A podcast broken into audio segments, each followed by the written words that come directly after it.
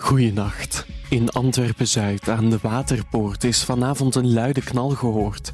Wat er precies gebeurd is, is voorlopig nog niet duidelijk. Een huis en bestelwagen zouden wel beschadigd zijn geraakt.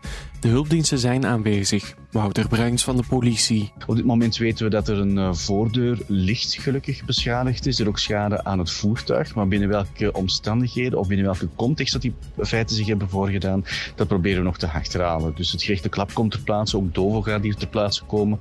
Dus we hopen in de loop van de avond toch een beter beeld te krijgen van wat zich hier heeft afgespeeld. Of er een link is met het drugsmilieu is nog niet zeker. N-VA-voorzitter Bart de Wever koppelt de regeringsvorming op Vlaams niveau aan het feit of er een Vlaamse meerderheid is op federaal niveau. Dat heeft hij gezegd op het voorzittersdebat van KNAK en Trends Kanaal Z. Als de federale regering geen Vlaamse meerderheid heeft, dan moet men Vlaams ook niet op mij rekenen, zei de Wever. De Red Flames hebben met 5-1 gewonnen van Hongarije. Tessa Willaert scoorde een hat-trick. Het ging om de terugwedstrijd in de barrageronde van de Nations League. De Flames hadden ook de heenwedstrijd al met 1-5 gewonnen. De Flames behouden zo in plaats in de hoogste afdeling van de Nations League. In die hoogste divisie maken landen meer kans op een ticket voor het EK.